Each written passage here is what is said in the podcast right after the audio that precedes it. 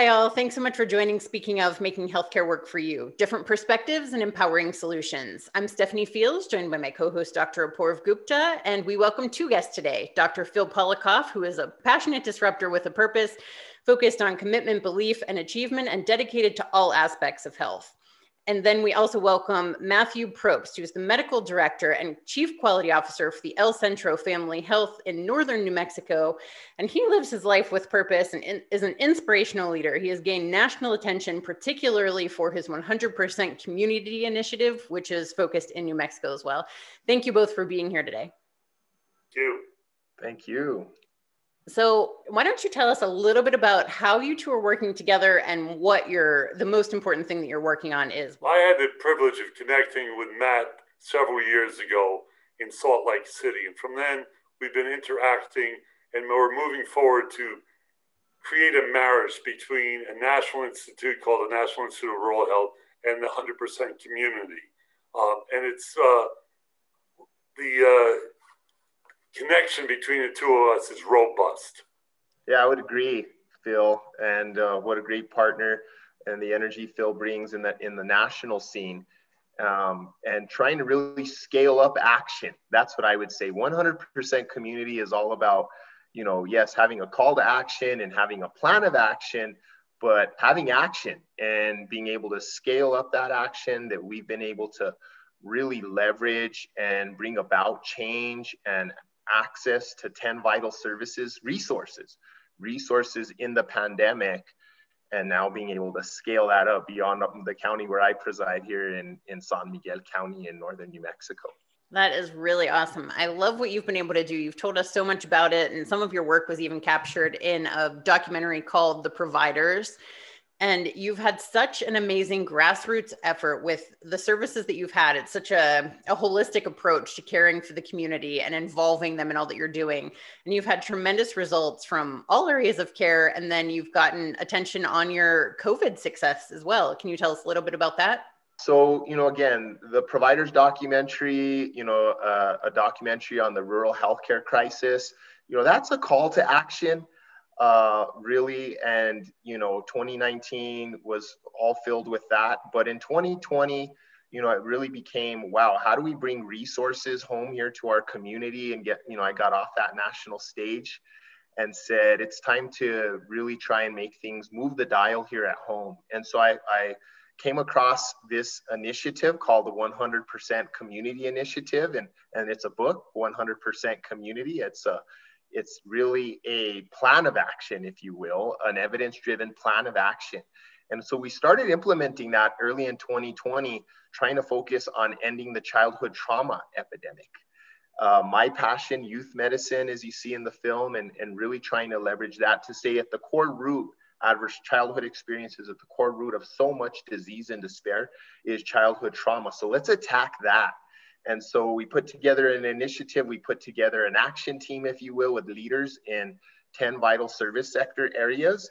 You know, we were gearing up, ready to, to attack childhood trauma, and then the pandemic hit. And so this uh, uh, initiative, if you will, is applicable to any pandemic, epidemic, crisis. It was informed by 9 11, it was informed by the HIV AIDS epidemic, and so we really said it's time to get to action. It's the pandemic. Our community needs us more than ever. And so we applied the, the, the knowledge, the framework, if you will, of 100% community to attacking the pandemic. And with that, we've done a lot of good. We've done a lot of good of providing access to 10 vital services, you know, everything from, you know, food and housing, you know, for folks, it's easy to say stay at home if you have a home you know it's easy to say wash your hands if you have running water or you know shelter in place if you have food at home. Um, those types of things um, to covid testing and now covid vaccine. And so you we've been a leader in new mexico which is leading the nation in terms of things like covid response and, and covid testing and covid vaccination rates and we've saved a lot of lives. And so that end measure really being um, lives saved I love what you're saying about community. Um, as I've been trying to get my ha- head around that, I feel like it can come in from so many different angles. Uh, and I think I've only understood a few of them. I mean, I can kind of clearly see your passion for community. To me, 100% community also means getting the community engaged and active and being a full participant in it. Uh, and then you obviously talked about mobilizing all the community resources uh, you, in, in the clips that I saw from your, your documentary, The Provider, there was an angle to 100% community, which was about owning and belonging to the community. So, you know, what else is it that really community means to you? What's the most important part of it that makes 100% community uh, such a vital part of what you're driving? Well, I know Phil can resonate with this. It's the power of we. It's we. It's together you know uh, the resiliency of, of of being in the rural west and you know surviving many things over centuries you know comes from neighbors helping neighbors. That's really at the utmost you know essence of it is community. And and and what that means 100% community in a nutshell is everyone for everyone. And now having a, a strategy a systematic approach to that you know, is really what we're talking about. And so it's really, you know, simple. It, it, comes back to who we are as a culture and as a community, which is, you know, built on that foundation, that resiliency of saying when there are challenges, you come together and you get through those um, united in purpose. What really stands out to me from everything that you've done is that you're always going that extra mile to involve them into everything. And you mentioned, um, I think it was in an email that we had, that with COVID, whenever you were first dealing with it, you guys were actually behind. And then within a month and a half, you were leading the state. And then obviously now you're leading the nation. And so you're leading the nation in testing, in highest vaccinations, incredible things. And you did it through unique ways like mask parades, drive driving through and having a car decorating contest. So I love that you're focusing on uplifting them, but also caring for them. And I love that it's inspired by your own personal experiences and your dedication to your community. So tell us, you know, what leads you to these unique approaches to do things and why it's so important to you? Well, at the essence of the challenge is a lack of resources. And so you know, a lot of times folks, when they're speaking of rural America, they say underserved, underserved populations. We're not underserved. We're, we serve with everything we have. We're under resourced. What happens when you don't have a lot? Well, you get innovative. You learn to get innovative. You learn back to rural, you learn to make a little stretch a long ways. It's not an I, it's a we as Phil would say again, not to steal his thunder, but replace the I in ill and uh, I in illness with we, and you have wellness. Phil, you know that just resonates with me. That is so much the essence of of what we do, and so you know again that we expands beyond just one neighborhood or one community or one county to the state to say you know at the peak of the pandemic when we had the Navajo Nation you know just horrible things were happening in terms of the, of the pandemic and, and, and the infection rates, a state, New Mexico, with a limited amount of public health resources, almost all our resources needed to go to one region, to the Northwest region. And so, what were we going to do in the Northeast region? We were falling behind on testing. We couldn't wait for someone to come rescue us. There was no one to come rescue us. So, we innovated ourselves, we implemented ourselves. I created the, the ability to have a, a, a relationship you know, so much is built on relationships with our Secretary of Health. And she said, Matt, I'll make you my liaison and we'll give you what you need. And, and you put your teams to work there and get these testing sites set up. So you're right, Stephanie. Within six weeks, we were behind on testing because there was no public health movement to come and rescue us from, from a state level and we were able to get the resources here locally. And within six weeks we our goal had been to get, catch up to the average of testing in new mexico. And we passed that average and we never looked back. We've been leaders ever since. And and really on that foundation of working together and that relationship to say that you also need yes grassroots locals but support from government city county state government with those resources coming and federal government to be able to now say, wow, we, we, we, we have what it takes. We're not underserved. We serve with everything we have. Send us the resources and upon that foundation, we've been able to build a lot of vaccination success as well. How tremendous! That's amazing, Matthew. You've you've lined up uh, innovation, resourcefulness, creativity, uh, and obviously collaboration. And so, with that, I want to uh, welcome Phil into the conversation and talk about the kind of collaboration the both of you are trying to build because you're clearly doing this in a such an impactful way at the community level. And as I understand it now, you and Phil are co- collaborating and trying to do this at a national level. So maybe Phil, this is something you can help to connect the dots with us on. Sure. I think uh, Matt's the perfect example of an empathetic success story with data.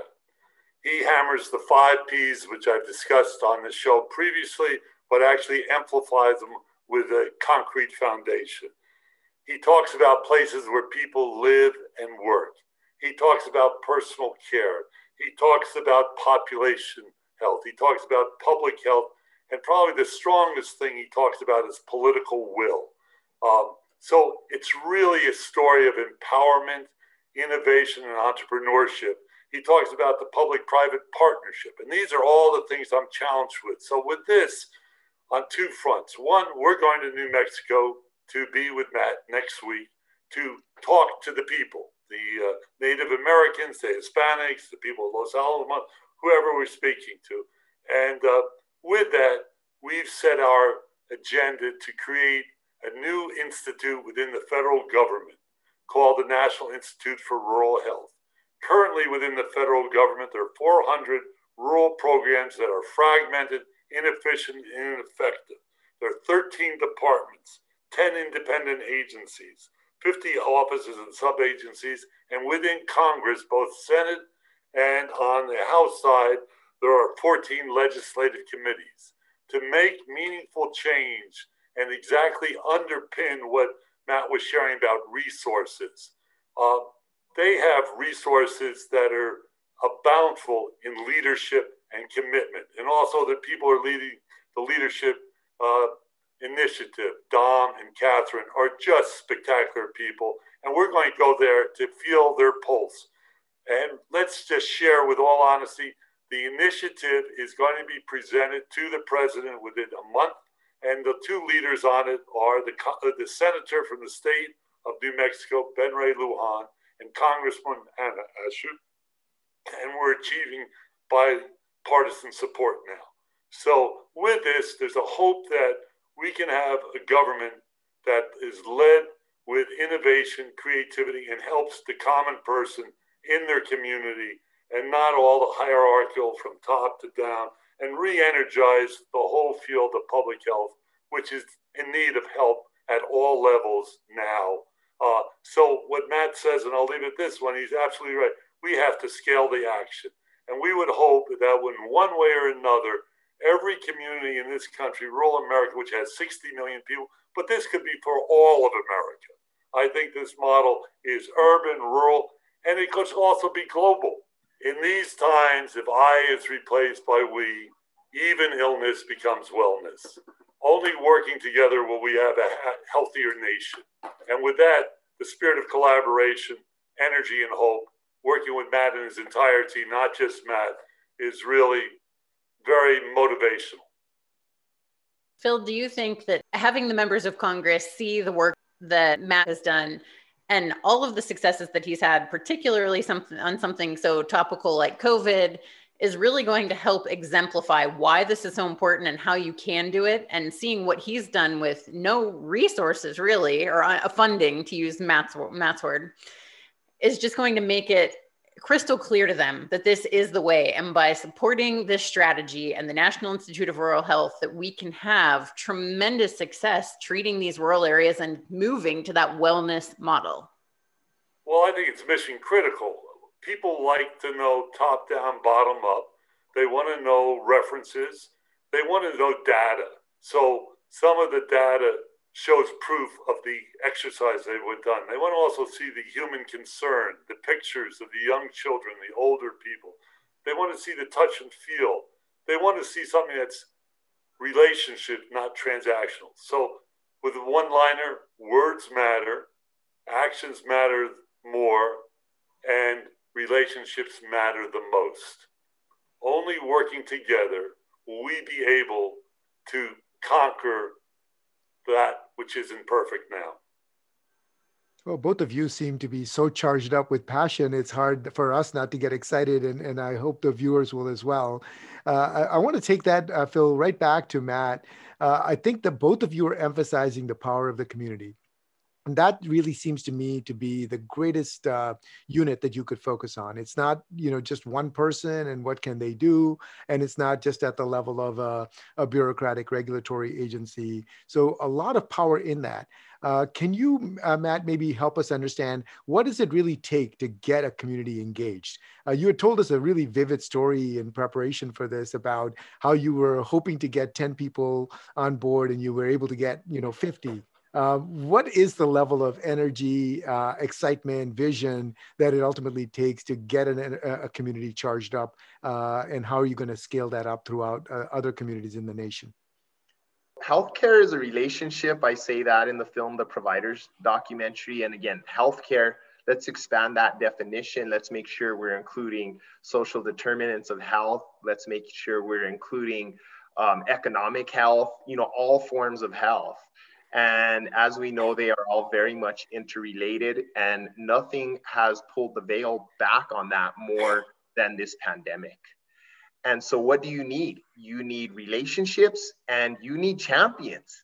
So, identifying champions in our community, in the food sector, in the housing sector, in medical and behavioral health and transportation, and job training and youth mentoring, as I said earlier, and schools, community schools, and parental supports, and early childhood and, and childcare.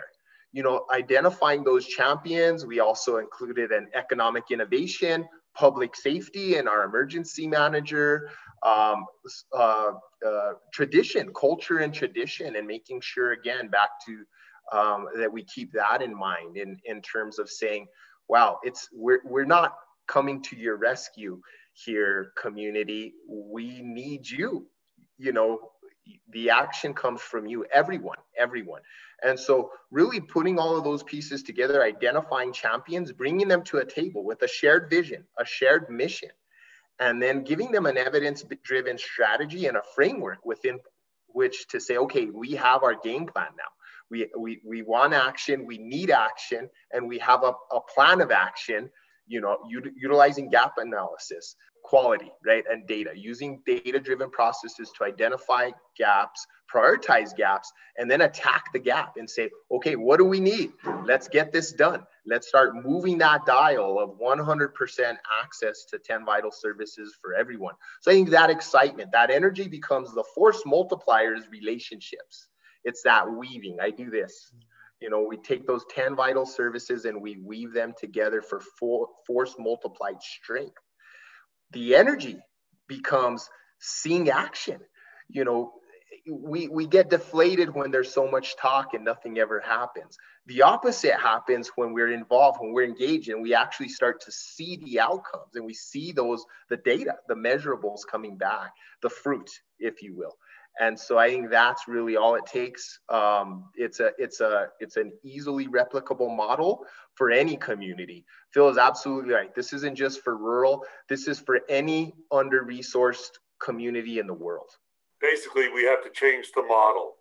The model really has to deal with getting away from sick care and getting towards prevention.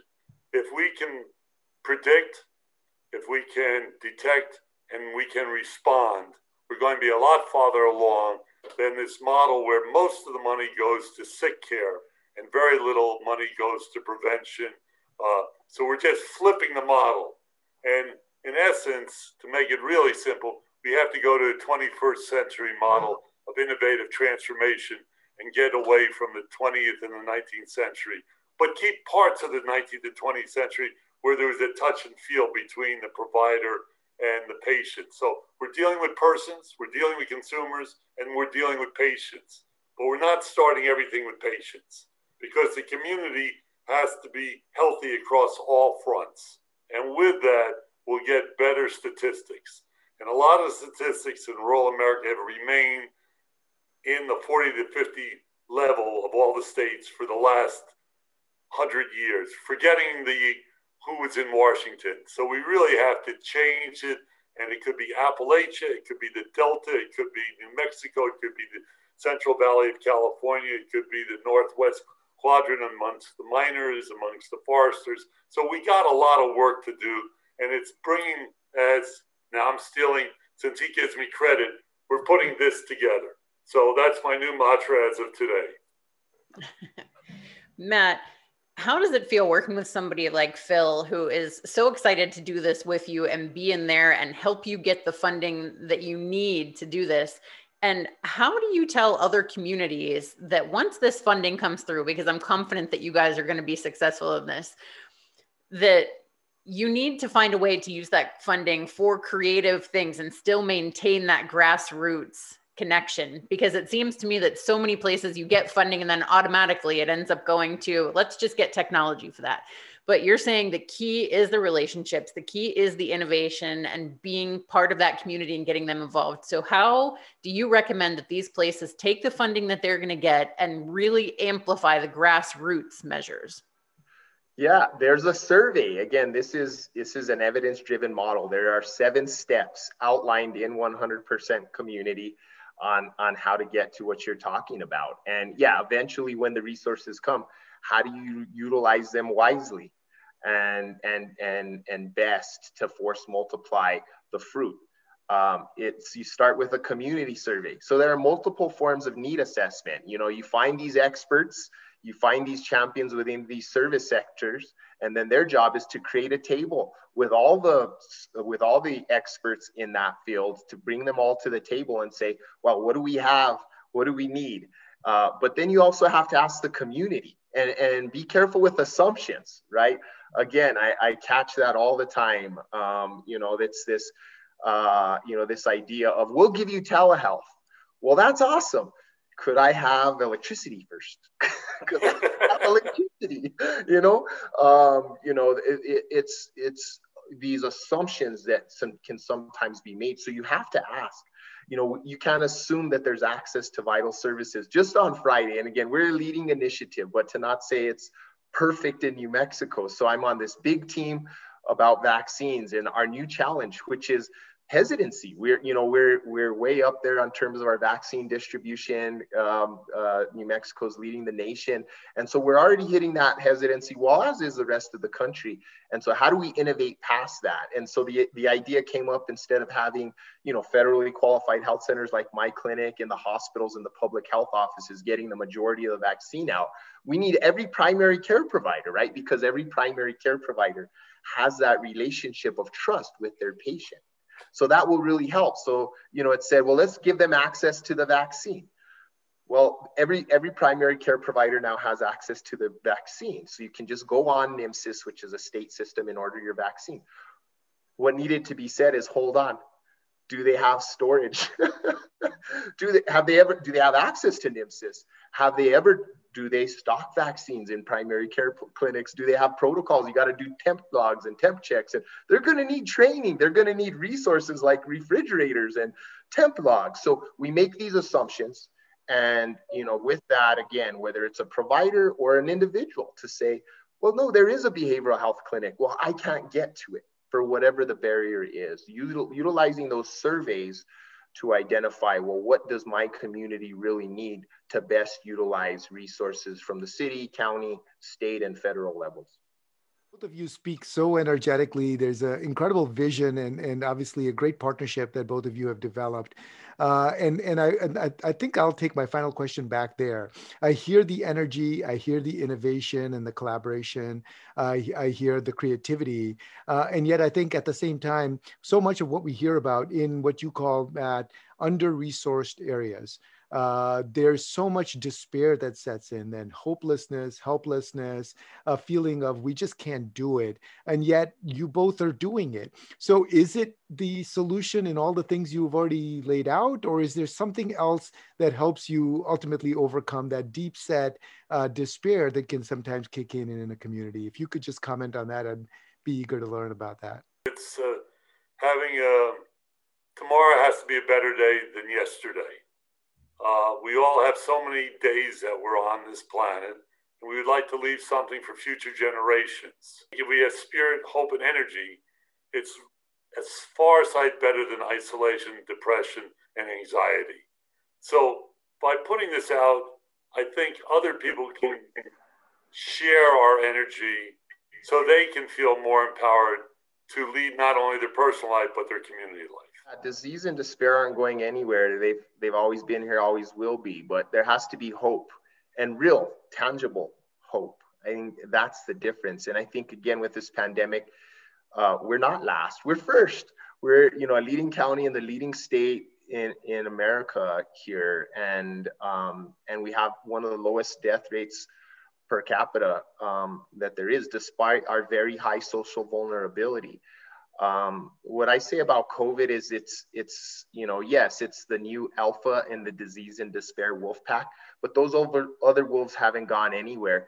Um, suicidality, um, uh, addiction, um, you know all of those other diseases that we've always been attacked by, they've gotten bolder you know they've gotten worse they've gotten braver so you know what the pandemic though has taught us is that yes resources we need but the real resource that we've always had is each other.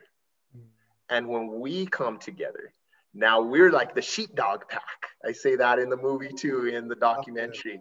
We're the sheepdog pack. And when we're working and coordinated together we can best protect our most vulnerable from disease and despair.